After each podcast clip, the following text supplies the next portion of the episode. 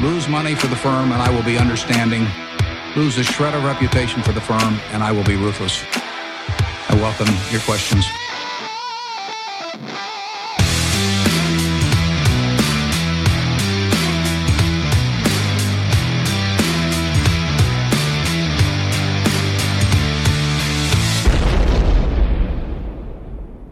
Välkomna till Kvalitetsaktiepodden. Det är jag som är Ola. Ja, och det är jag som är Klas. Det här är avsnitt nummer 49. Så nu börjar det dra ihop sig. Jubileum snart. Ja, något sånt här. Lite krystat, men det kan vara trevligt ändå. Vi spelar in fredagen den 6 september. Ja, det är mycket mitt fel här alltså. Ja, men, eh, vi vill inleda med att be om ursäkt till alla lyssnare då, som har legat sömnlösa i natt här. Jag har inte fått så mycket eh, tjafs faktiskt från lyssnna här, men vi var ju ute och förklarade här innan så att eh, Men lite, lite besviken. Ja, Ja, lite Någon, besvikna. någon liten Twitterstorm. Ja, jag såg det var någon som eh, la upp en sån här riktigt rolig bild med någon som trummar fingrarna så här. Ja, satt och väntade. Ja. Nej, jag har ju haft lite mycket att göra här i veckan så vi, det fick bli så här. Ja, Eh, Bättre sent än aldrig. ja, jag kör en double på den. Det har varit intressant. Mm. Eh, men nu kör vi. Och då är det så här efter en kort men ovanligt varm brittsommar Mm. här. Så har ju hösten nu satt eh, klorna i vårt vackra Linköping. Och jag löser ju det och du med uppenbarligen och begraver mig både i arbete då. Mm. Både under arbetstid och den så kallade fritiden. Eh, och sen senaste avsnittet vet ju jag att du då till skillnad från mig fick se Henrik Stensson göra hole-in-one faktiskt. På um, Scandinavian Invitational. Mm. De gör ju det ibland de där. Men inte så vansinnigt Nej, ofta det är, ändå. inte- det är inte ofta. Eh, jag vet ju att eh, Nordkoreas eh, ledare har gjort betydligt fler än, än Tiger Woods till är det inte exempel. hans döda pappa som... Ja, så kanske det Jag tror var. det var hans döda pappa som gick runt. Om vi hade någon ny golfbana. Han gick väl runt på 19 slag eller något Ja, sånt det är jävligt bra. Det, det är bra till och med på minigolf. Ja, det är riktigt, riktigt bra. ja, nej, så nej, det var jättekul. Eh, Det är väl höjdpunkten senaste veckorna här. Mm. Ja. Ja. Själv då? Ja, ja, nej, jag, m- mitt liv har varit jobb. Ja, det- Och när jag väl hade lite tid hemma då städade jag. Okej, Aha, det det är väl också kul. någon slags jobb. Ja, jo, det är det ju. Ja. Så jag har kollat lite på så här streamingtjänster på kvällarna. Det återkommer vi till sen. Ja, härligt. Ja, nej, så att eh, rapportsäsongen är över. Ja, det är den ju. Och då finns det tid att ägna sig åt annat som är viktigt här i livet. Så då tänkte jag att nu är det liksom läge här att samla familjen. Kanske tända lite levande ljus. Hälla upp något gott i glasen va? Så tänder man upp skärmen. Och så kan ni ju gå igenom era favoritscreeners Mm. tillsammans i familjen. Ja, Kanske vad, vad, vad man tycker om. Hitta Dot- nya, dottern, hittar nya, hit, ja, hitta nya spännande bolag. Ja, ja. Så kan ni läsa in er på dem. Analysera innan rapportfloden sveper iväg med oss nästa gång igen. Mm, bra, bra. Mm. Och, och, Pre, eh, alltså, alltså proaktivt arbete. Just det. Mm. Och när man då ska göra det här då använder man ju börsdata då. Ja, det finns ju inget annat. Nej, det är vår trognaste samarbetspartner Mm. och värdeinvesterarens bästa vän. Ja. Och nu är det ju så här lyckosamt då att man kan ha chansen här nu då att få höra Mr Börsdata himself, George Bool. Mm. Han kan berätta om möjligheterna som finns i börsdata hos aktiespararna i Norrköping kvällen den 23 september. Vi kommer vara där. Vi kommer vara där också och prata en bra stund. Mm. Både filosofi och bolag. Ja. För det är det vi alltid pratar om Mm. när vi, när vi pratar aktier. Dessutom market makers också. Ja, Niklas kommer. Mm. Och tänk, där tänker jag att det kanske blir de lite bredare penseldragen då va? Brukar vara så. Ja, så det blir alltså en hel kväll med både värdeinvestering och lite omvärldsanalys. Och, och, börsdata. Ja, Mm. det är värdeinvestering för mig. Jo, det är. Ja. Eh, man- han har ju någon sån där liten konstig grej med T också. Ja. Det är svårt att ta in ibland. Eh, vi har lagt ut länk till eventet både på Twitter och Facebook Mm. så att det är lätt att klicka sig fram och anmäla sig där. Ja. Eh, vi gjorde ju en sån grej tillsammans med Börsdata och Market Makers i Motala i våras. Mm. Det var ju jättekul alltså. Inte ett, inte ett öga var torrt. Jag tror jag ska säga lapp på luckan för det var inte helt, eh, det var inte helt fullt heller. Det var en stor lokal men. Ja, det var rejält. Nej, men det var bra med folk, absolut. Ja, och mycket, mycket bra frågestund där var det också. Ja. Så var det. Eh, ja, i dagens avsnitt då. Mm. Lite aktuellt på börsen. Fyra bolag som nyss rapporterat. Det är lite, lite, lite för att vara oss ju i, eh, det är inte riktigt rapportperiod längre, Nej. men vi brukar alltid skrapa upp, utan istället då Mm. så ska vi prata. Du har gått på djupet med defensiva bolag. Mm. Det har jag gjort. Vad är det Och ska man befatta sig med sådana? Mm. Det här blir dagens fråga då. Det är dagens fråga har vi fått in från flera här. Mm. Och som vanligt så kommer citatet från en fransk 1800-talspräst. Ja, Ja, det kan, kan vara så att han har förköpt sig på Fingerprint. Vi vet inte. Nej. Eh, och innan vi går vidare i avsnittet vill vi påminna våra lyssnare om att aktieinvesteringar alltid innebär ett stort risktagande. Aktier kan både gå upp och ner i värde. Satsa därför, därför aldrig kapital på aktier som du inte är beredd att förlora. Det vi säger i podden ska aldrig betra- betraktas som köp eller säljrekommendationer. Gör alltid din egen analys av bolagen innan eventuell handel.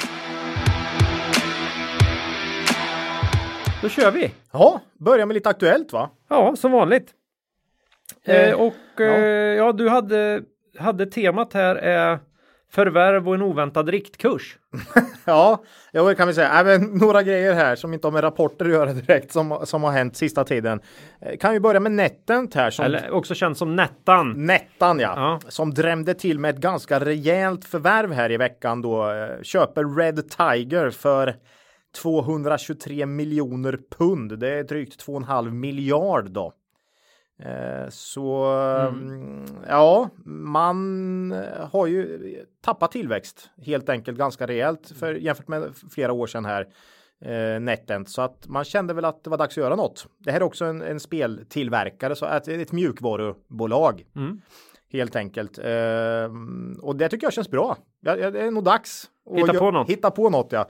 Eh, och det här då, om man läser mellan raderna, verkar ju då växa betydligt snabbare. Eller hon, jag tror hon var ute och sa när hon, på den här analytiker, hon hade någon presskonferens. Vdn. VD Therese här ja, hade någon, eh, någon presskonferens i samband med det här igår och där hon då sa att det växte snabbare än vad Netent gjorde för några år sedan eh, faktiskt. Och det var ju 30 då i tillväxt. Så att det här verkar vara ett bolag som växer snabbt.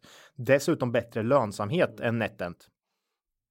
Så eh, det verkar som man har eh, köpt ett, ett, ett bra bolag. Mm. Men man har ju fått betala också. Det här är 12 gånger ebitda och det är ju mycket högre än de normala priserna i branschen. Absolut, det, man brukar kunna läsa om 3-4 gånger ebitda ofta. Så att, eh, men eh, ja, jag hoppas att de hittar rätt här. Ehm, Det där är ju priser man får se när man köper loss grejer från börsen liksom. ja, faktiskt. Ja, Ja, nej, det, är rejält Ja, betalt. det, det är mycket betalt. Jag hoppas, men som sagt, det, det viktiga är ändå att hitta rätt här. Eh, hittar man inte rätt, då är det ju jobbigt. Hur, hur vet du hur man finansierar det? Ja, lån och kassa. Man hade, har ju lite, ja, det vet jag. man men har bra kassaflöde men inte, ja, men inte så mycket kassa. Nej, man hade några hundra miljoner i kassan.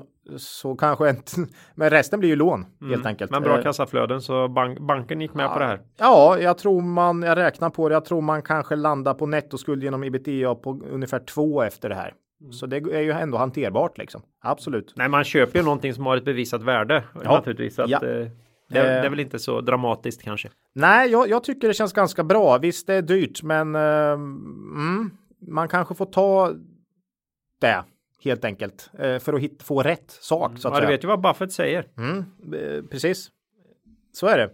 Ehm, Q3 kommer ju innehålla engångsposter här då, flaggar man för. 55 miljoner då relaterat till det här förvärvet. Eh, Intäkterna kommer ju egentligen inte riktigt in fullt ut förrän i Q4, så det blir ju ett sånt här jobbigt kvartal där man får den negativa men inte det, det positiva. Men det kommer ju marknaden ha överseende med tror jag. Mm. Eh, Q4 blir jäkligt intressant och framförallt då om även branschen kan börja stabiliseras och vända upp nästa år. Då man både har ett, ett nytt förvärvat bolag och en marknad som kanske vänder. Mm. Eh, aktien plus 22% på en vecka här nu då. Så marknaden har ju verkat gilla det här. Netten har ju varit fruktansvärt. Aktien är ner 60% på tre år. Så det är ju en oerhört pressad aktie såklart. Eh, storägaren Peter Hemberg eller Hamberg köpte mer aktier här efter pressmeddelandet. De får ju inte köpa innan en sån här stor. Nej. Så ja. Går det inte vägen här, då kan det ju mycket väl eh, vara början på slutet. Så är det ju. Mm. Man skulle, det är lite byggmax över det här va. Mm. Eh, man skulle Det gäller att det är ett bra Ja, förvärv. men eh, jag tror det är det. Eh, jag hoppas på det och då, då, då kan det ju faktiskt bli bra.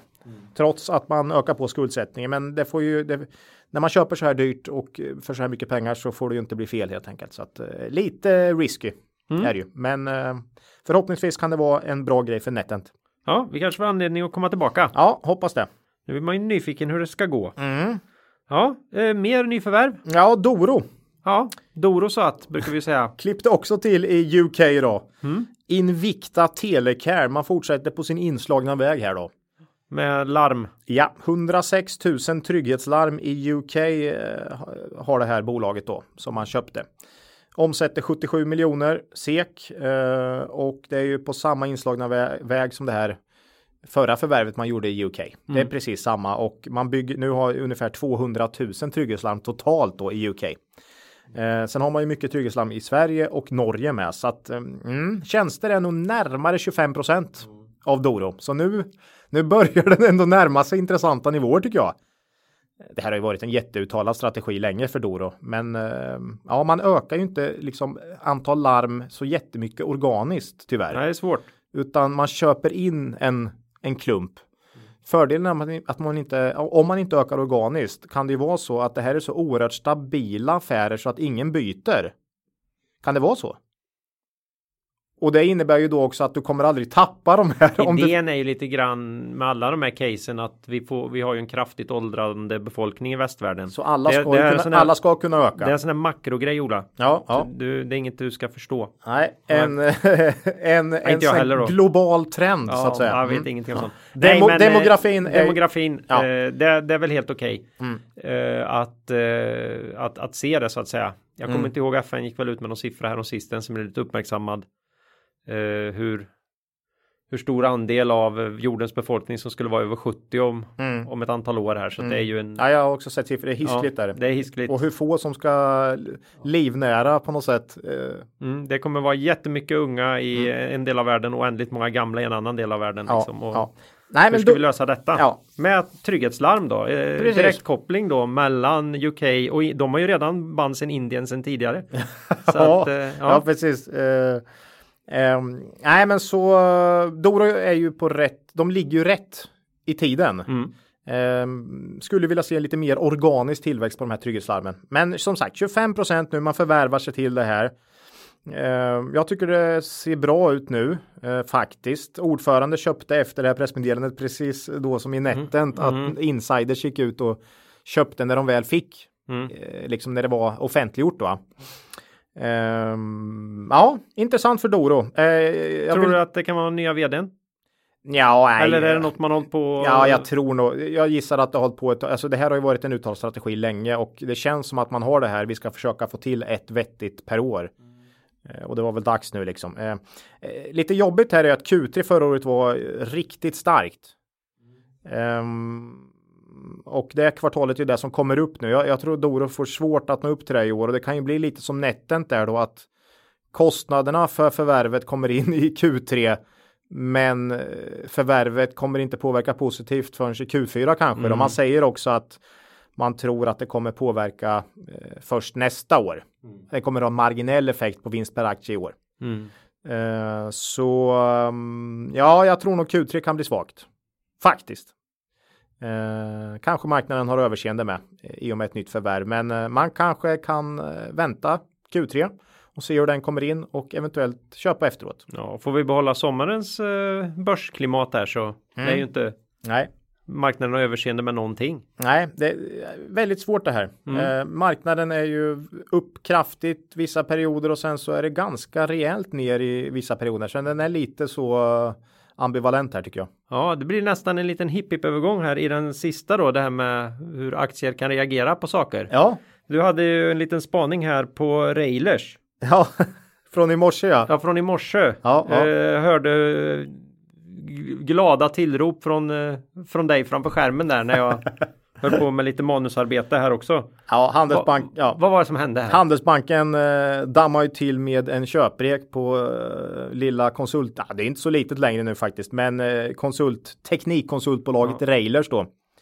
Eh, aktien stod väl i 85 spänn i morse tror jag och man, man satte motiverat värde på 184. det är över 100 procent från senast betalt då. Var på aktien svarade med ganska direkt uppgång på 10% och när vi gick in i studion här var, det, var aktien upp 20 Ja. eh, duktiga skribenten på Börssnack, Krimpen, här skrev ju att eh, eh, analytikerna på Handelsbanken har tullat på fredagsgroggen redan. Tycker jag var väldigt, det var roligt skrivet. Eh, Tyvärr det, också verkar det vara sant. Ja, att, har inte koll på det riktigt, men eh, nej, det här måste ju vara väldigt, sånt här ser man ju inte.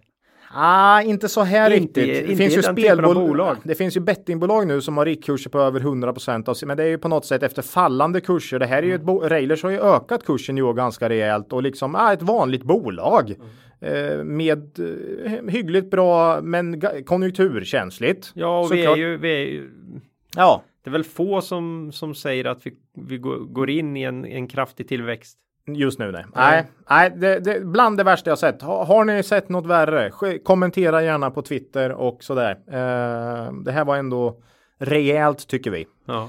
Eh, Skulle vara kul att läsa själva analysen i sin helhet. Man pratade om äg, eh, ledningsbyte och så va. Eh, Ja, de det, hade det var fått in- in kompetent folk både från OF och Knowit. Ja, det- Hur det- skulle det möjligtvis kunna gå fel? ja, det är ändå ganska farfetched liksom att bara direkt trycka 100% på kursen på en sån grej. Men, ja, vi Men får det är ju följa. lite, den har vi pratat om den här myten eh, någon gång. Den här liksom le, hur viktig ledaren är. Mm. Ledaren är viktig.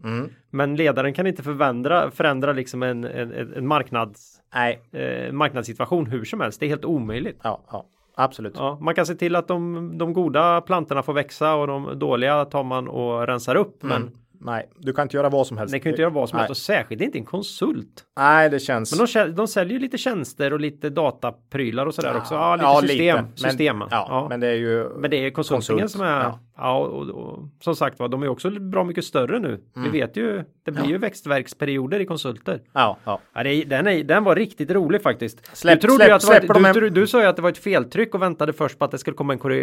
Ja, ja, en, jag trodde eh, 84 för den stod ju ja, 85. ja. Jag tänkte riktkurs 84 då. Ja. Nej, nej, så att man gick ut och fortsatte bekräfta det där. Då hade man väl tagit sig en bira till kanske. Jag, jag vet inte. Vad hade chansen där? Ja. Nej, vi bara skojar. nej, de kanske kör upp OF med 150% på måndag. vi, får se. vi får se. Ja, Nej, det där var jätteroligt. vi får följa Ja, den också. Vi måste prata om anal analytiker någon gång och bolagsanalyser och så. Vi får Ja, ta det här framöver. Nej, vi gör ju våra egna. Vi har ju också fel. Eh, alltså från tid till annan. Det är klart man har fel ibland, men sällan man har den här typen av riktkurs tycker jag. Nej, jag har aldrig, jag har aldrig, det är oerhört sällan man ser över 100 procent. ja, det är sällan. Och då, då, då går man ju inte på det utan då tänker man att Nej, det är något som det är något jag inte har förstått. Ja. Skicka gärna in om ni ser några roliga grejer där ute. Mm. Kan vi ta det i podden. ja, Mm. det var aktuellt. Ja, Bolagen då? Lite rapporter. Lite rapporter, fyra snabba här då. Mm. Eh, det här är ju bekanta bolag så ingenting nytt idag egentligen. Först ut då, Systemair. Mm. Störst går först. Mm. Och då är det som vanligt, då är det friska vindar för Sveriges finaste ventilationsbolag eller är det stormvarning på gång? ja, Ja, vilket är det, av- senast var det med avsnitt 44 den 13 juni så att eh, ja, det är ett sånt här bolag vi har vi har lite span på. haft med i båda våra buy and hold portföljer och, och gillar eh, kvalitetsbolag. Det här, är ju, det här är ju företaget där både vd och ekonomichef faktiskt heter förnamn i både för och efternamn. Det tycker jag. Det är också väldigt viktigt. Ja, för oss är det viktigt. Ja, du har ju vd Roland Kasper då och så har du ekonomichefen Anders Ulf. Jag tycker det. det eh, jag ty- Ja, det säger det mesta. Ja, nej, jag, jag, jag tycker, är det nog för investering kanske?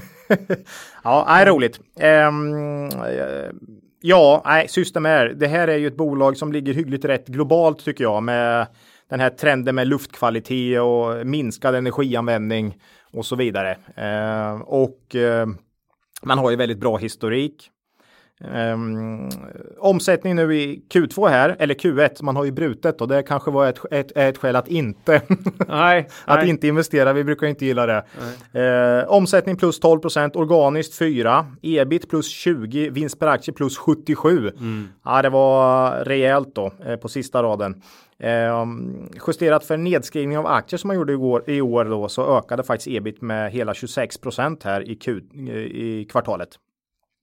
Och marginalförbättringarna fortsätter och det är ju mycket det man jobbar på. Det har liksom inte varit omsättningen det har varit fel på sista 5-10 åren, utan det har varit eh, lönsamheten sista fem åren framför allt. Eh, ska man nå sitt ebit-mål på 10% så måste det vara fokus på lönsamheten här, för man ligger klart lägre än det. Men den är på väg upp och flera kvartal i rad här nu har det gått åt rätt håll, så jag tycker Systemair känns som att de är på rätt håll då. Um, omsättningen som jag sa har inte varit något problem. Man snittar över 10% omsättningstillväxt per år över tid. Har gjort under lång tid. Uh, man har dessutom ökat omsättningen varje enskilt år senaste 20 åren. Förutom skräckåret då, 2009. Mm. Och då sjönk det med måttliga 3% Så kvalitet där får man säga. Faktiskt. Det är inte många som klarar den lilla minskningen av de här, den här typen av bolag. Uh, Nej, det, det, visar väl på att man är en global spelare om inte annat. Det, det mm. är ju viktigt här tycker jag. Norden var ju det som gick sämst här i, i första kvartalet, men det stod bara för 16 procent tror jag. Mm. Så att det här är ett globalt företag, helt klart. Och då kan lite eh, gungor och karuseller va. Mm. Um, ja, nej men caset som sagt det är tuffa på med 10% omsättningstillväxt med stigande marginaler då och det är väl det jag tror på. Man har ju oerhört fokus på det nu och Eh, kollar vi på värdering här så ja, jag har sett två analyser. Erik Penser har 8,41 i vinst per aktie för innevarande år. Redeye 9,17.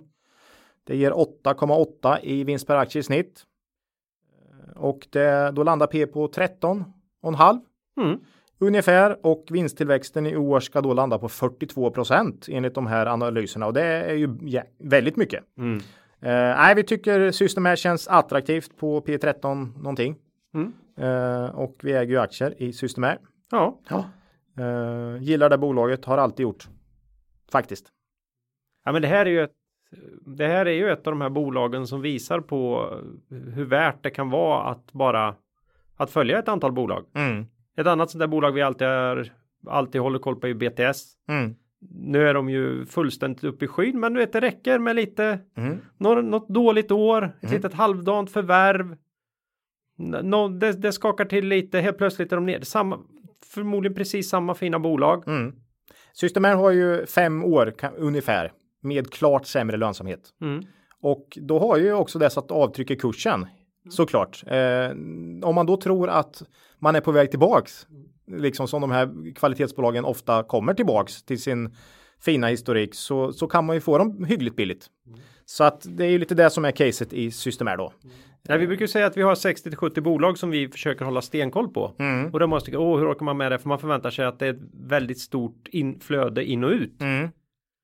Och det försöker vi också öka ibland flödet in och ut. Men det visar sig att det enda som händer då är att de här bolagen vi trycker ut. Det är ungefär lagom till dess att de flödar tillbaka in igen. Så då, de, då, kommer de tillbaka igen. Ja, ja. Så att eh, nej, man måste ju inte kunna oändligt många bolag. Man behöver, man behöver ha ett gäng men mm.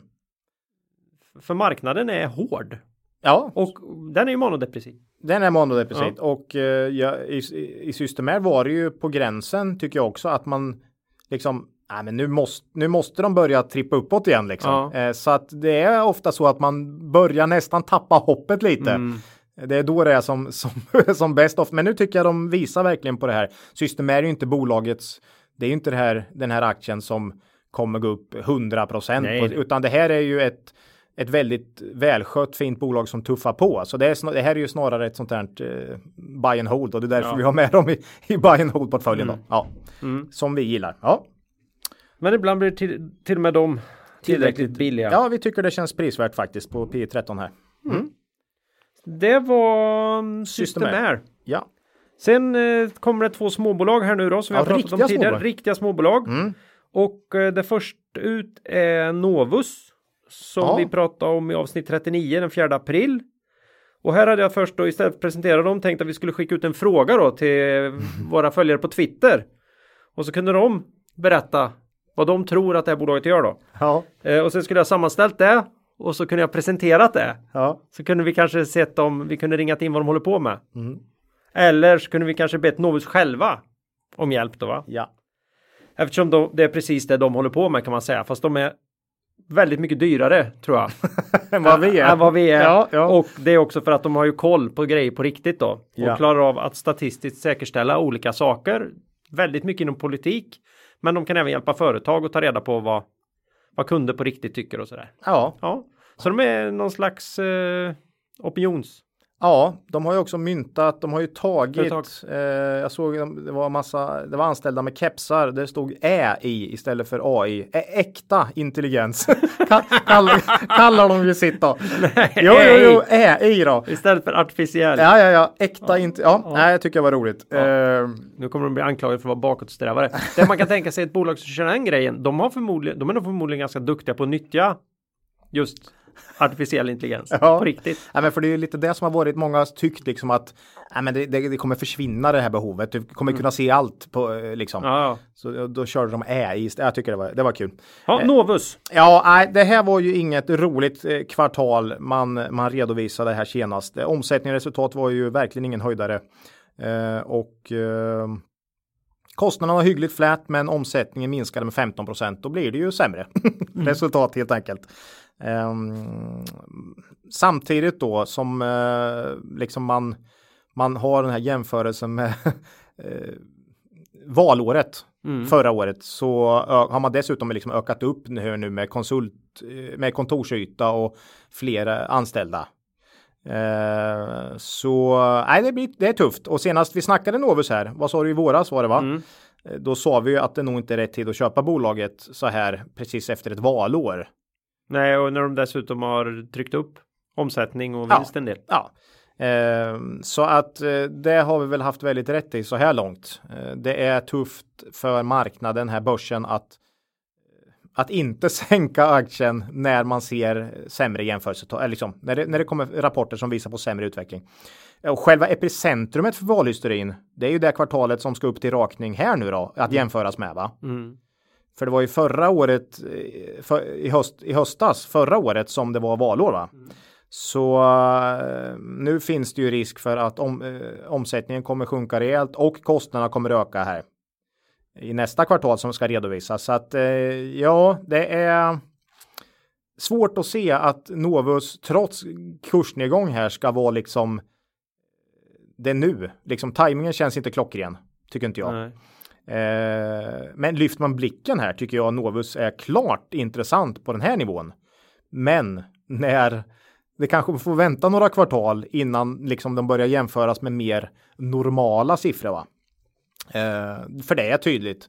När vi kollade på Novus första gången så ser man ju också den här vad är det som händer liksom 18, 14? Man, man, man, det är världens boost om åren så att det är någonting där. De vill ju lite putta det undan känner jag när man läser Novus vad de skriver. De, de har fler saker att stå på, absolut. Men det ger ju extra kick de åren. Fatta vad sura de måste varit vet du när de gick. Det var ju tre år innan mellan, Ja, mellan riksdagsvalen Ja, och så blev ja. fyra år. Vet du. Nej, tungt alltså. Ja, inte, inte bra. Ehm, så nej, det ser tufft ut för Novus i det korta perspektivet. I det långa tror jag mycket på Novus faktiskt. Eh, och tycker aktien är nu är väldigt lågt prissatt. Om man lyfter blicken. Men det kan nog bli billigare här. Om man väntar några kvartal här. Känns det som. Mm. Eh, och då kanske man kan eh, komma in till kanonbra pris. Ja, Ja, så, så det är väl lite avvakta här i Novus och se här de kommande kvartalen från sidlinjen känns det som. och se också om de kan bygga upp en verksamhet som är mycket mer än bara val. Ja, det är det ju och det blir mer och mer. Men det tar. går för långsamt. Det går, ja, det går lite långsamt. Men vdn är ju duktig tycker jag. Har suttit i åtta år och ja, jag, jag, jag tror på Novus. Mm. Men eh, lite tufft i närtid. Ja, Det är om Novus. ja. Eh, så är det. Men det är ju bara en persons åsikt. Ja, Vill man veta får man ju fråga Novus. ja precis. Hur det är på riktigt. Ja, Ja, så är det. Ä i. Mm. Äh, ja. Mm. Eh, Ad City Media då? Ja, det är ju ditt. Ja, det är ju mitt case. Mm. Eh, det här är ju en leverantör av utomhusreklam. Och de vill vara en ledare i digitaliseringen inom den nischen, alltså utomhusreklam. Och de har ju även lösningar för digital kommunikation i butik då. Både att kommunicera ut vad man kan hitta i butiken men också lösningar för att eh, göra reklam för annat i kassalinjer och sådär. Mm, just det. Och det här eh, är man delat in i, i eh, affärsområdena media och retail tech. Eh, var med väldigt nyss faktiskt, eh, avsnitt 43, Mm. 29 maj. Vi hade, tog dem först avsnitt 42 och sen tog vi rapporten avsnitt 43 och sen kom vi nog banne mig in på dem i avsnitt 44 också för då hade de ju både vunnit och fått en, en överklagan. fått en överklagan på en jättestor offentlig upphandling. Från Stockholms stad ja. Ja, mm. så, så var det. Mm. Eh, och rapporten här för andra kvartalet då eh, kom in helt i linje med våra förhoppningar. Mm. Jag tror att vi satte omsättning och vinst Före ja. skatt och finansiella inom 100 000 när? Ja, du va? Det, jag tror du Ja, du brukar ta en titt Ola. Ja, det är bra, bra, ja. bra prognos där Claes. Ja, det var roligt och det ja. är alltså slump då. men, det, men, när man ändå sitter där så känner man skönt. Här behöver man inte ens Nej. slå in några siffror för att det avrundar åt rätt håll. Eh, och jag tycker att bolaget går precis i den riktning man hade kunnat hoppats på. Mm. Framförallt så känns de ju helt oberörda av det här strulet med den stora cykelupphandlingen. Det här är ju inget jättestort bolag. Nej. Man pratar om en upphandling. Det är väldigt oklart vad den här kan vara värd. Man är det den här Stockholms stad? Ja. ja. Man, man menar ju på att det här är en enorm affär. Man omsätter ju någonstans 200 eh, miljoner. Så det, det, här är ju ett litet bolag va. Mm. Men då, då kan man ju tycka att alla, alla blir jätteglada. Det är tårta och champagne och herregud och så bara någon vecka senare får man reda på att ja, nu får vi invänta, invänta en tingsrättsdom här och den kan. Ja, det kan dröja. Mm. Tre till nio månader sådär. Ja. Det verkar inte ha bekommit dem överhuvudtaget utan de de, rullar, de ångar, ångar verkligen på här då. Ja. Så, så de kom in här då med en omsättningstillväxt på 20% och en vinsttillväxt, e, ebit tillväxt på 4 mm. Den är boostad av IFRS-effekter. Okay. Det är med hyreskostnaderna vet du. Mm. En del av det flyttar över på räntorna va? Ja. Och, och ett, ett lite halvtaskigt finansnetto gör att vinst per aktie istället sjunker med 20 Okej. Okay. Sen förra året. Men är det inte lite, det här, de har varit ruggigt duktiga på omsättning. Mm. Stark tillväxt, ja, men lönsamheten eh, ja, lite ju, frågetecken. Ja, de har ju också gjort förvärv då. Mm, mm. Eh, I Norge här som inte, ja det, det är nog ett jättebra förvärv. Mm. Men eh, om, alltså, eh, marginalen är ju Sämre. Sämre. Så mm. de var ju nere under 5 i rörelsemarginal i Q1 här. Okay. Men nu släpper man sig tillbaka upp runt 10% igen och det var det. Det sa jag senast att det är det jag vill se. Mm. Att man på något sätt kan börja röra sig uppåt i rörelsemarginal. Det spelar ingen roll hur stor omsättning du har om du inte tjänar, tjänar några pengar va? Har vi någon säsongskalendereffekt här? Ja, största problemet här är ju, är ju att det här retail tech mediabenet, det är ju stora skärmar och och, och sånt. Året. Det ligger och tickar. Mm ganska trygg ändå. Mm. Men alltså det här retail tech är ju extremt orderstyrt då. Mm. Har varit. Okay. Och det, det, är väl på väg åt rätt håll. Ett sätt att få det mindre skakigt det är ju helt enkelt bli större. Okay. Då tar, det har mm, du ja, också ja. sett i ja. orderbolag. Ju större mm. de är desto ja, då tryggare är det. Va? Ja, ja, att, visst, visst. Och, och, gärna att man har mm. lite mer diversifierad eh, portfölj i produkter man bjuder ut och lite mer recurring och sådär. Just det. Jag tycker att verksamheten i Norge eh, där man har ett helägda dotterbolaget Prego AS. Det ser ut att de börjar stärka sin rörelsemarginal. Okay. Och, och, varför kan man tänka att det blir så? Jo, för de satsar verkligen på att digitalisera då de premiummyter som de här, det här bolaget har i Oslo framförallt. Då. Han måste så, vara mycket bättre marginal på ja. digitala än på veper och sånt där. Ja. ja. vi har pratat mycket om det i tidigare avsnitt mm. och det är ju ganska givet att man, det kostar ju en del att sätta upp en digital yta, men när den är på plats, då kan du ändra budskap och Alltså du kan, det blir betydligt ja, dyrare reklam. du kan göra mycket snyggare reklam. Du kan ändra budskap varje dag. Du kan mm. göra en tema över jul. Och ingen behöver åka Nå ut och, och, och, ta ner och sätta upp. Nej, Nej. så all, all, på alla sätt. Ja, och, så, och den här tekniken har ju gått att bli mycket billigare med åren också. Mm. Eh, så man har LED-folk liksom som mm. är skitduktiga på sådana här skärmar som tål väder och vind. Mm. Eh, så jag tror att de kommer tjäna 8 kronor per aktie i år. Mm. Och jag såg också någon analys här, tror jag kom ut typ idag efter Q2 som också trodde på intjäning i den storleken ungefär. Mm. Då handlas de nu till P 1415. Mm. Och det tycker jag är lågt faktiskt. Växer ju snabbt. Ja, för ett expansivt bolag. Mm. De tar många affärer och de verkar vara på väg att få upp rörelsemarginalen igen. Mm. Mm. Kul. Så de har flera intressanta nya ordrar. Mm. ICA. Eh, något sånt där. Kommer vi tillbaks till senare ja, i det här avsnittet. företag också som eh, ja. har handlat av retail tech.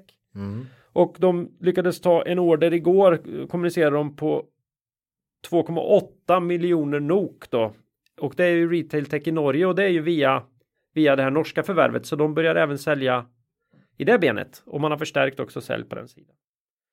Eh, så, så för mig nu så känns den här cykelupphandlingen som jag sa kommer lägga en våt filt över det här bolaget lång tid framöver. Det känns lite som ja, en option eller grädde på moset grej. På något sätt. okej.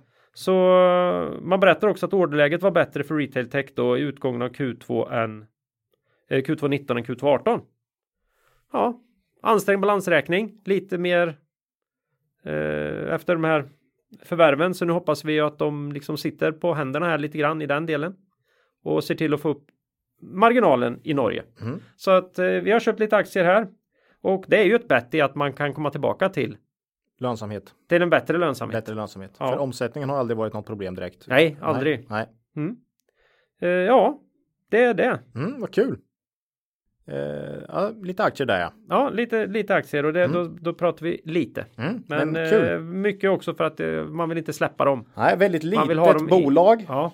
Ja, i- i- Precis som Novus. Novus är är, en, ja, Novus är ännu mindre. Men både Novus och, och AdCity Media är ju väldigt små bolag med väldigt låg likviditet i aktien. Så det ska man ju komma ihåg här. Mm. Man kan ju bli sittande här med aktier under lång tid om man som man inte kan få sålt till vettiga priser. Så Mm. Mm. Så är det. Mm. Eh, ja. Kul! Det var City. AdCity Media. Ja, mm, vi spännande. kommer komma tillbaka till dem. Ja, Jag är lite obsessed. Tyvärr. Ja, Mm, kul. Det hörde ni. det ska bli kul. Tror inte ett ord på vad jag säger. Ja. Läs på själva. Eh, sista då. De, ja. här, de här har ju varit med förut ja, det här är och ju... är extremt välkända. Björn Borg. Mhm. Mm. Och de här, eh, det är klädmärket som kämpar för att bli mer än bara underkläder. Mm. Eh, och jag försökte få till något innan att de, de kunde få något lyft i sportklädsdelen där och nå- någonting med sporttoppar och så bara blev det bara skitdåligt. Så att eh, Du, du lämnar det. det är väl träningssegmentet man sitter och hoppas på hela tiden va? Ja, så är det ju. Eh, nej, men det här Björn Borg gillar ju vi. Det har vi alltid gjort. Starka varumärken har vi pratat mycket om. Eh, det är lite två steg fram, ett steg bak för Björn Borg tycker jag på något sätt. Eh, det, det går inte riktigt så fort som man hade velat. Och sen kommer några riktigt bra kvartal och så Känner man att nu. nu, nu, nu är det dags. Och så kommer det liksom ett bakslag. Men eh, nej, men den lång, jag, jag tycker senaste fem åren har man ändå snittat 5% tillväxt per år ungefär. Så att det, i en tuff marknad så växer man ändå, men det blir aldrig något svung. Om du Nej. förstår vad jag menar. Det blir aldrig något riktigt här. Eh, Riktigt starkt case. Lönsamheten är inget Man har klockat in på 10% senaste fem åren. Så det är inte de här eh, klädbolagen som havererar lönsamhetsmässigt, utan lönsamheten bra, men du får liksom ingen riktig svung i, i försäljningen. Eh, Vi snackar ju om expansion i USA och alltså Nej men det är ju det. Man, man tittar. Ska, ska vi ha liksom en eh, horisontell expansion här med, med nya mm, grejer eller ska vi köra en geografisk expansion här eller? mm.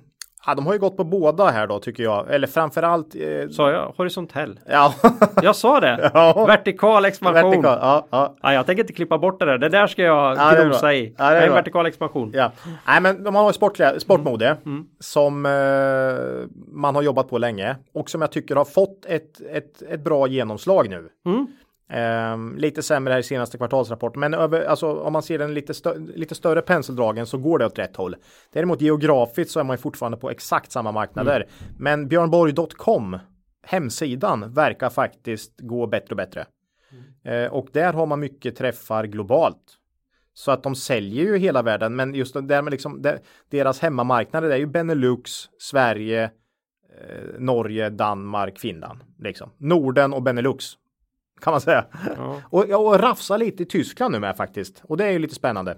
ja, det är ju stora Ja, marknader. det är så att. Eh, Ja, de skulle behöva få en liten konken eh, ja, precis. grej av någonting. Ja. Ja, men de har ett starkt varumärke tycker jag. Eh, Q2 var ingen höjdare, omsättning plus 1 eh, exklusive valuta minus 2. Ebit som vanligt runt nollan eh, i Q2 som är det absolut minsta kvartalet. Det är ett sånt här mellankvartal för Björn Borg jämt då. Eh, Benelux går starkt. Sverige också okej faktiskt. Eh, Finland riktigt svagt då. Man har valt eh, enligt bolaget att avsluta samarbeten med några kunder vars arbete inte riktigt var i linje med varumärkets framtida inriktning. Vet inte alls vad det betyder egentligen, men eh, eh, man har valt att avsluta samarbete. Eh, jag vet att Phoenix Auto också har gjort det ibland när man tycker att de inte levererar de håller kanske, eh, butiken inte håller det, den kvaliteten som man vill att varumärket ska förknippas med. Mm. Jag, jag, gissar på det. Eh, så där har man tappat omsättning då rejält i Finland faktiskt. Eh, och en sån grej lär ju påverka kommande kvartal för man lär ju inte sätta tillbaks produkterna i dem. Nej. Så att det känns som att det kanske ligger kvar ett kvartal här. Eh, Benelux dock riktigt starkt grossistledet. Man levererar mycket mer varor där och Sverige plus 5-10 procent någonting så vettigt. Första halvåret här som man ändå får med ett normalt kvartal och det här lite eh, udda Q2 då som alltid är speciellt för Björn Borg så, så är omsättning plus 7, ebit minus 6. Bruttomarginalen i år är klart lägre och det är till stor del på grund av valuta faktiskt. Men även lite annat, men mycket valuta. Um, Ja, nej, jag tycker inte man ska lägga för stor vikt för det här Q2. Mm. Det är min första känsla alltid när jag läser Q2 för Björn Borg för att det är så pass udda, litet kvartal egentligen. Eh, aktien föll dramatiskt på det här, vilket jag inte, egentligen inte tyckte den borde göra. Q3 däremot, som kommer upp nu, det är ju det viktigaste, klart viktigaste kvartalet eh, införsäljning till jul. Alltså, mm. ma, det, det, är ett jätte... Ja, de ligger ju ett steg eh, före ja, här. Ja, så att eh, det är oerhört viktigt kvartal. Eh, och eh, det är en stor del som årets vinst som genereras där och det blir ju väldigt viktigt. Eh, kommer det in bra så tror jag aktien kommer gå ruggigt starkt på den rapporten. Eh, Björn Borg handlar ju dock mycket om tillväxt för mig det måste liksom bli mer än att bara stå och, och hacka fram lite långsamt. Eh, lönsamheten är inget problem utan nej, jag vill se grossistverksamheten öka rejält. Man helst lite ge mer geografisk spridning. Mm. Eh, snabbare online tillväxt. Man har ju minskat antal butiker också så det ska man ju kompensera hela tiden med de här. Mm. Ja. Eh, ja, nej, jag, jag håller koll på, på omsättningen. Eh, och framförallt då varumärkesförsäljningen som man redovisar också. Det är liksom försäljning i, i slutled. Då ser man hur många som verkligen köper Björn Borg-produkter där ute. Eh, håll koll på den och se när den börjar ticka upp rejält. Men den var faktiskt bättre några kvartal här nu och sjönk tillbaks nu. Ja. Så att det är lite två steg fram, ett steg bak. Men eh, ja, Björn Borg är intressant, men jag skulle vilja se lite rejäl tillväxt för att det ska bli riktigt intressant. Mm. Värderingen är ju låg. Det är P10 här. Så det, det, är, det är väldigt lågt. Om man har delat ut två kronor senaste åren Gör man det i OMS så är det ju direktavkastning på 10 procent. eh, nu tycker jag kanske inte man ska dela ut så mycket för man har liksom inte riktigt den balansräkningen längre. Men eh, ja, kan ju bli intressant framåt utdelningstiderna här. Om de fortsätter med det så att säga. Det är ja. kanske många som vill fiska den utdelningen va. Ja, eh, så är det väl. Ja. Eh, lite starkare omsättning skulle jag gärna vilja se här framöver för att det ska bli riktigt intressant. Men då kan det också bli riktigt intressant tycker jag. Mm. Ja, håll koll, var... på för, håll koll på försäljningen säger vi. Björn Borg. Ja. Svagt kvartal men eh, ingen katastrof tycker inte vi. Eh, jag vet inte om jag sa det var med avsnitt 43 29 maj också. Det var efter förra rapporten. Mm. Eh, ja, Björn Borg där. Mm. 10% utdelning varumärken och grejer. Skulle det här kunna vara ett defensivt bolag, Ola? Ja, för, för, för 10-15 år sedan skulle jag säga att kläder var defensivt. Mm. Framförallt billiga kläder kanske då, men ändå. Ja. Nej, men vi går över i dagens fråga här då. Mm. Eh, vi vet ju hur klimatet är där ute. Makrospaningar och affärstidningar ger kluvna budskap. Mm. Ibland är vi på väg in i en eh, total recession. Eh, mm. Kanske liksom jordens undergång är på väg här. Eller så är konjunkturen på väg att bottna ur och ta fart igen. Ja. Det är lika, det är 50-50 där. 50-50. Och då kommer det fram eh, vi har tidigare avhandlat sådana här utdelningsportföljer mm. som är väl en, en, variant på det här på något sätt. Men så börjar vi få mer och mer frågor om liksom vad vi gillar för defensiva bolag. Jag tycker ordet dyker upp. Det är väl som vanligt när man har köpt en bil så ser man att alla andra också har just en sån bil av det märket för man får en Mm, no, eh, eh, andra glasögon på sig. Men jag tycker jag har sett defensivt överallt. Mm. Och vad, vad är det man tänker sig här? Och, och ännu värre, man säger defensiva aktier. Ja, ja, nej men defensiva, alltså någon form av uh, definition på defensivt. Ja. nej men det är ju, alltså som, som jag tänker på defensiva aktier så är det aktier i stabila, gärna lite större bolag liksom har funnits länge och som inte nämnvärt liksom påverkas av konjunktur. Mm. Man ska ju ha den tron i alla fall. Att, att liksom det ska vara hyggligt konjunkturstabilt. Ja, och då är vi ju, då är vi ju tillbaka i bolaget här då. Ja, i bolaget ja, precis, precis. Bolaget. Och, och, och då aktien i ett sådant bolag är då en defensiv aktie. Mm. Det, det är ju så man har liksom eh, tänkt på det. Eh, och, och eh, liksom klassiska sektorer har ju alltid varit man brukar ju prata läkemedel, du vet. Det, det bara tickar på kanske ännu mer som behöver sånt i, i sämre tider. Va? Och, eh, livsmedel, du äter ju alltid mat. eh, spel, dobbel, brukar man ju säga. Man spelar kanske ännu mer. Eh, Alkohol. alkohol, tobak. tobak, precis. Eh, även försvar. Ja, va, vapen, och Vapen. sånt. Ja. Mm. Telekom har länge varit sån där liksom. Ja, men det kan jag inte förstå. Ja, och kläder skulle jag säga. H&M kommer jag ihåg 2009. Det var liksom kläder behöver du alltid och H&M har billigaste modet i världen så att det, det, Det kom- är riskfritt. det är riskfritt. Så, så att ehm, kläder har varit också defensivt va? Skulle jag säga. Men det här, det här förändras ju lite över tid. Och det är också lite intressant för det är det det inte ska göra. Nej, det ska ju vara någon slags trygg hamn. Ja, eh, vad är det som säger att Telekom är en trygg hamn om tio år eller att ICA skulle ha samma förutsättningar om 20 år som nu? Den är ju, ja visst, jag kan inte komma på något som skulle, men, men det trodde jag nog inte om H&M heller kanske. Nej. Att det skulle bli, liksom nätet skulle eh, vara, ta över så pass. Och, alltså, Ja, vi pratade innan, Ja, men nät innan idag, över- Claes Olsson hade ju varit en klockren kandidat på en sån här lista för fem år sedan. ja, Och idag är det ju Ja, det, är alldeles ingen som uppenbart pratar, inte så. det är ingen som pratar Clas Ohlson som defensiv. Mm. Utan, eh, nej. Utan, Så det här är väl problemet lite grann att, ja. att hur länge hur Mm. länge vet man att det här är defensivt? ja men, men om vi tar några defensiva aktier nu då. eh, Så, så är ju själva grejen just nu också att det har blivit så oerhört populärt. Eh, Ja, du tycker inte bara jag då som ser det utan. Nej, jag alltså värderingarna är ju i mångt och mycket helt vansinniga i de här bolagen. Eh, Det är ju liksom, ja, värderingarna här är ju som om det vore mindre techbolag med 40% omsättningstillväxt. Tycker Ja. jag. Ehm, ta några exempel här då. ICA liksom P29. Uh, Axfood konkurrenten P28 då, lite billigare. Ja, då. ja, ja, ja. Orkla P25, Mm. H&M P25. Och då har Orkla ändå tagit lite stryk. Ja, ja. Swedish Match lite billigare 17 då tobak. Mm. Ehm, Lite etiska problem där. Ja, nej men som du hör. Det är oerhört höga värderingar här. Eh, och tanken är väl då att som jag tror att man kopplar deras utdelning på något sätt mot dagens ränta. Det vill säga, ja, men eh, Axfood ger faktiskt 3% i direktavkastning och den är 100% säker. Det är ju tanken här då. Ja. De kommer aldrig sänka den för alla mat kommer alltid behövas och Axfood kommer finnas med där liksom. Och så jämför man den med nollräntan och så säger man att Axfood är köpvärt då. Mm. Det tror jag är, ligger i mångt och mycket av det här. Men till P30 så har du ju en extrem risk för kursnedgång här. Nu kanske man inte ser någon form av ränteuppgång snabbt här. Men skulle räntan vara 5% inte skulle du äga Axfood till P30 då? Det, det, det, det blir ju liksom orimligt.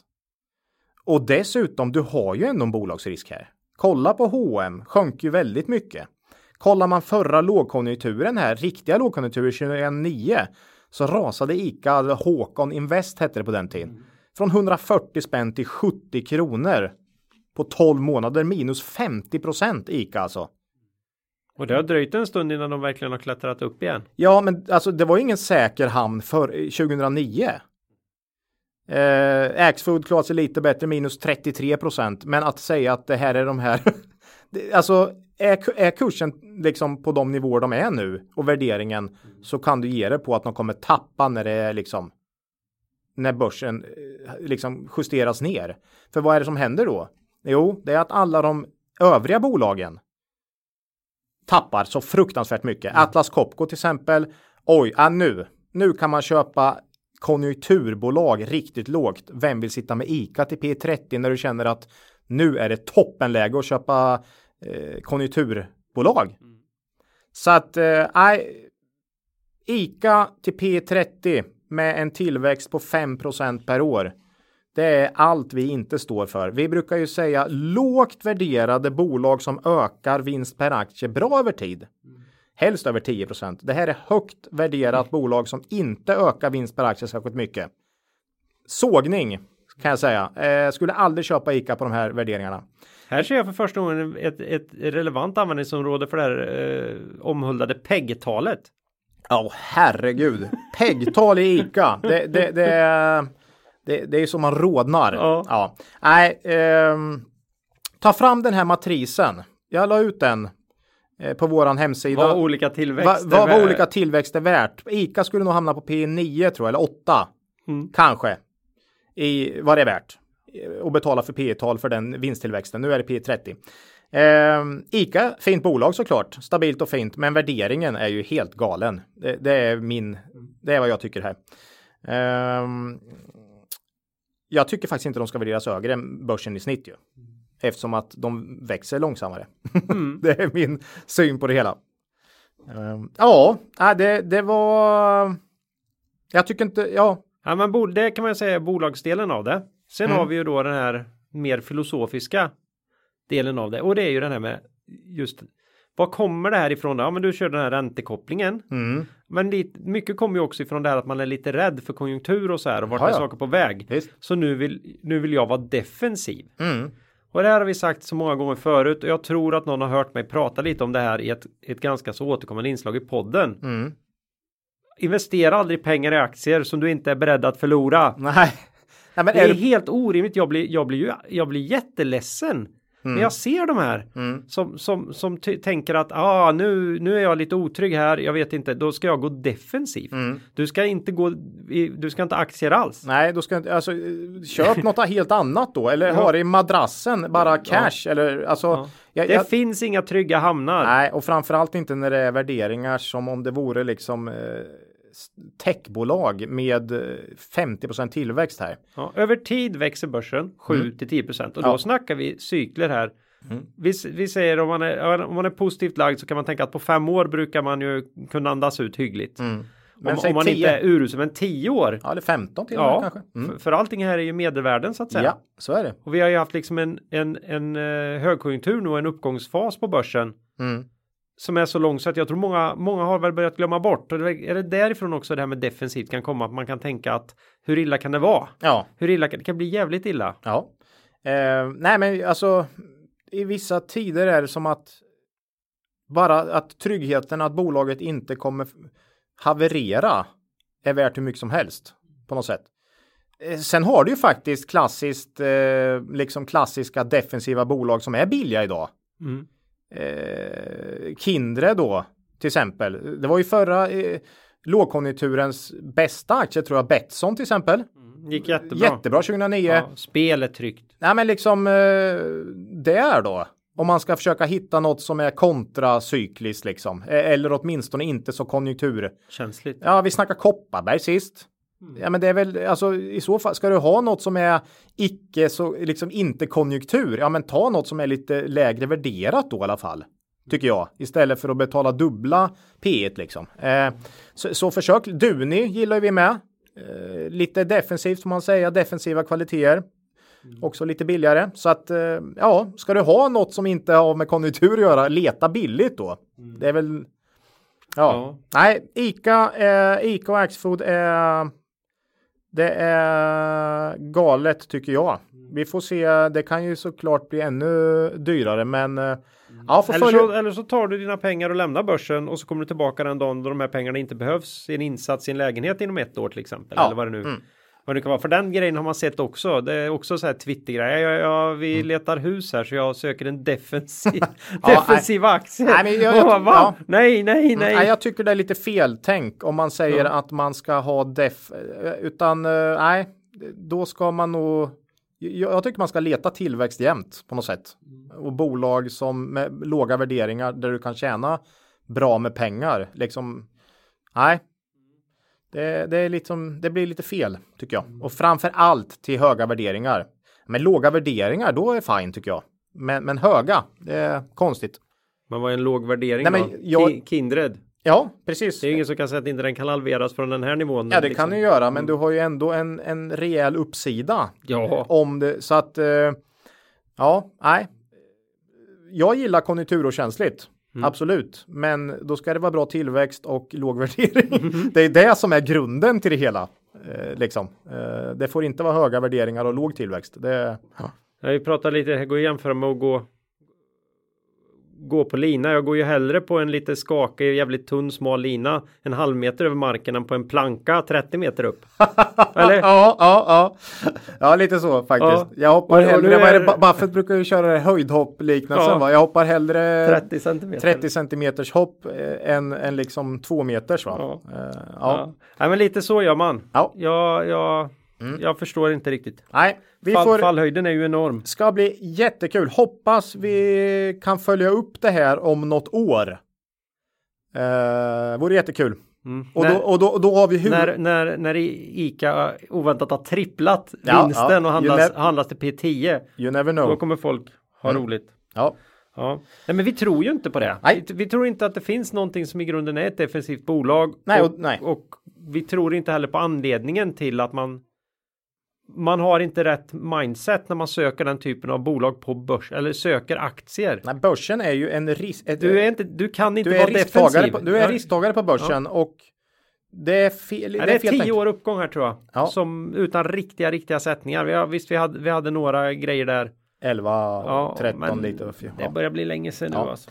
Ehm, Och Mm. som sagt, 2009 ICA gick sämre än börsen i snitt. Mm. Så, eller mars 28 till mars 29 eh, tappade ICA 50% i kurs. Så att eh, defensivt är ju en sanning med modifikation då. Ja, så är det. Vi Mm. Så får det. återkomma till Ja. ICA och Axfood om ett år. Ja, kanske vi kan hitta Får vi ännu, se. ännu bättre sätt att uttrycka vår avsky Nej då, för den här nej då. avarten. Ja, nej, ja. jag skojar. Ja. Ja. nej, det var det. Det var Defensivt. Svar, svar på tal vad vi tycker. kap sågar defensivt som idé. ja. Det är hårt. Eh, men så gör vi. Mm.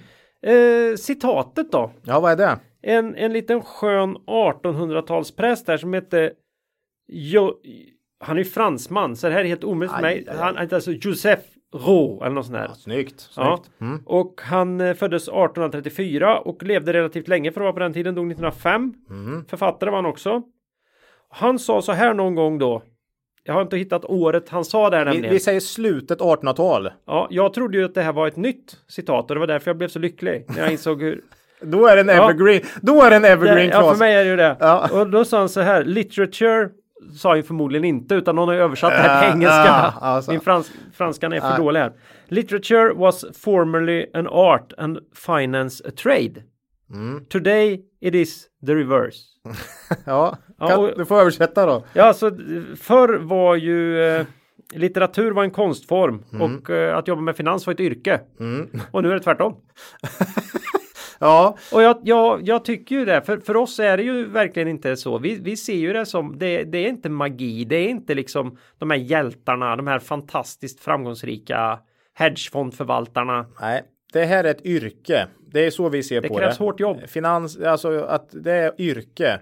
Nej, men det, det blir lite glorifiering av de som lyckas något år Mm. Ja. eller två och eh, nej, men liksom ja, han men det är ju har ju, han har fingrar för det här då. Han har magiska fingrar. Det är så hon. biased. Man Ja. visar ju bara upp de som lyckas. Ja, och, ja. och i och med att de liksom inte har någon riktigt bra fundamenta i det och blöja på något om att de har sett någon makrotrend eller det var ju självklart att Kina skulle gå precis nu. De missar ju de här som, som var fyra år för tidiga på Kina och förlorade allt de ägde och hade och, och sådär. Jag tycker den andra grejen här med författarna är också naturligtvis förr var det ju bara aristokratin som kunde vara författare. Mm. Och, och när han skrev det här så, så Men jag kan uppleva det idag också. Jag upplever att det finns betydligt mer författarskap som är bara drivna av det här är mitt yrke. Det finns liksom inget hjärta i... Deckarserier. Ja, men det finns inget hjärta i litteraturen Nej, på det nej, sättet nej. utan mainstream är ju jag skriver min roman en per år. Skriver en extra om jag måste om jag ska köpa ett hus i Spanien. Ja, ja. Eh, Så, så det är väl den kopplingen. Jag tyckte han fångade något som jag tyckte mig ha sett Nu. nu Ja, jag håller de med. sista 20 åren och sen är det 100. Nej, men jag håller med. 100 år på om, det, Om vi liksom. går tillbaks till det som ändå vi finans här då. Mm.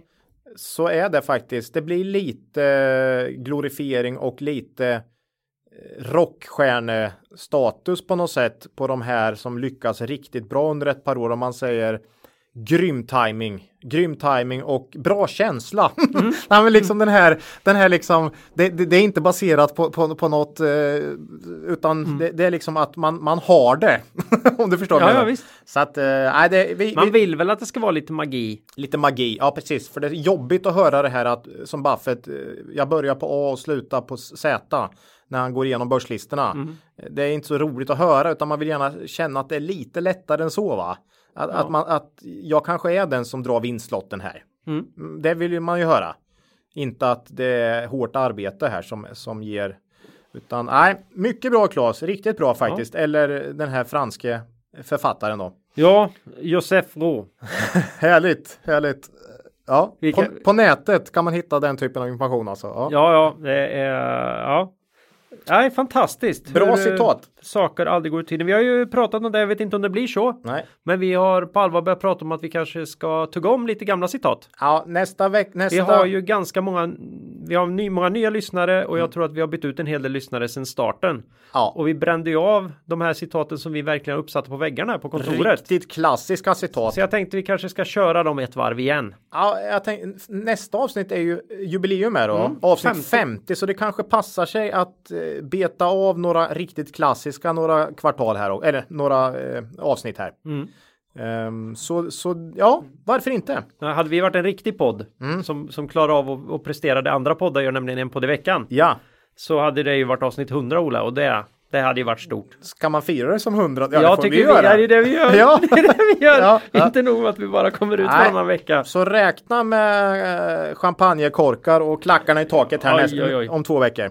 Det, det blir roligt. Mm. Mm. Det, vi börjar närma oss slutet Ola. Ja, Ja. Timmen är passerad så det blir lite som vanligt. Mm. Eh, Nej, nästa- det kan vi säga också. De flesta andra poddar är en halvtimme långa. Så, Ja, just det. Vi så- kompenserar Ja, genom att bara sitta här och, och Precis. blaja. Ja, Idag mer än vanligt från mitt håll kände jag. eh, nästa avsnitt kommer ut torsdagen den 18 september. ja, inte två veckor till nästa då. Härligt. Nej, det blir ju lite mindre här då, i och med att vi var så fula och kom ut på en fredag. Ja, det, ska vi, vi, vi, det vill vi faktiskt undvika. Ja, Normalt sett försöker vi Det ta har vi väl nästan onsdagen. aldrig gjort förut, Nej, det är första gången. ja, det ska vi undvika. Men vem vet? Livet. Nu blir det fredagslyssning här för folk. Ja. Eh, nästa gång blir det superskarpa observationer gällande aktiemarknaden och bolagen som befolkar den. Ja. Eller så är det så här att vi har ingen aning. Vi har ingen aning Nej, vad vi ska prata om. nästa vecka är ganska, eller nästa avsnitt är ganska mycket öppet faktiskt. Ja. Vilket känns väldigt bra. Det var länge sedan. Så Ja. det får vi se vad som dyker upp här. Ja, kanske blir 10 minuters avsnitt. Ja, who knows? Who knows? Ja. Ni får gärna mejla oss på kontaktet kvalitetsaktiepodden.se. Ni kan eh, kommentera oss på Twitter eller på vår hemsida. Eh, ja, slutligen Ola. Någon, något riktigt makro eller teknisk analys du tycker vi ska ta här idag? Nej, in... Nej, inte då heller faktiskt. Nej. Nej. Har, du, har du något intressant? Ja, något intressant har jag. Jaha. Det var kul att du frågade. Eh, det är så här att jag då tillsammans med den äldre delen av familjen såg klart på serien om Tjernobyl. Tungt. Det låter På tungt. HBO. HBO. Ja, HBO. Jag tror ju fort, jag har ju jobbat inom energi Mm. fram tills för några år sedan när jag kom in här och jag tror ju fortfarande på kärnkraft som en viktig del i pusslet. För att lösa det här hotet från den globala uppvärmningen. Mm. Efter att ha sett den här serien då kan man säga dock inte i händerna på samvetslösa toppstyrda diktaturer. Nej, okej. Och därför så känns det lite jobbigt att det är ju Kina som bygger absolut mest kärnkraft i världen idag. Mm. Eh, och jag skulle kanske ändra mig då va? Mm. Om nu Stackabo då. Johan Renck har ju alltså gjort den här fantastiska Serien. serien. I fem avsnitt är den bara så det är ju inte orimligt eh, tungt. En timme ungefär i varje avsnitt. Okej. Eh, om, om Tjernobyl. Om han satte tänderna i Fukushima-olyckan här i Japan. Som var ju för några år sedan. Om man gör det så, så kanske man ger upp all form av kärnkraft. Jag vet inte riktigt hur, hur, hur dåligt säkerhetstänket var där. Nej. Men eh, det kanske dröjer 20 år även här då. Eller det har gått ännu längre i Tjernobyl, men jag tippar att det är en del folk som behöver dö av. Mm. Även, även i, i Så var det demokratier. 86 va? Eller Eh, ja, ja, Tjernobyl ja. ja. Mm. Jag tror det var samma år som Palme dog. Och så, ja. Nej, se, har ni inget annat? Och, och t- ska ni titta på en serie här i höstmörkret? Bra! Se Tjernobyl. Då vet jag vad jag ska göra. Eh, Svinebrä, som han sa. Ja. Härligt. Vår vän Karsten Torbjer. Mm. Ja, men Ola, ägande då? Ja, Systemair Systemair, har ju jag då. Ad City Media. Mm. Och det var det. Det var det ja. Vi Ja. har inte, du har inga ICA ligga och skvalpa någonstans? Ja, jag har faktiskt Björn Borg-kallingar på mig idag. Okej. Men Ja. det räknas ju inte har vi ju bestämt. Nej, nej, Det är alltså inte ett innehav. nej, nej. Nej, då är det. Då är det så. Nej, men då säger vi hej då för den här gången. Och kom ihåg. Det är först när tidvattnet drar sig tillbaka som du får se vem som badat naken. Lose money for the firm and I will be understanding. Lose a shred of reputation for the firm and I will be ruthless. I welcome your questions.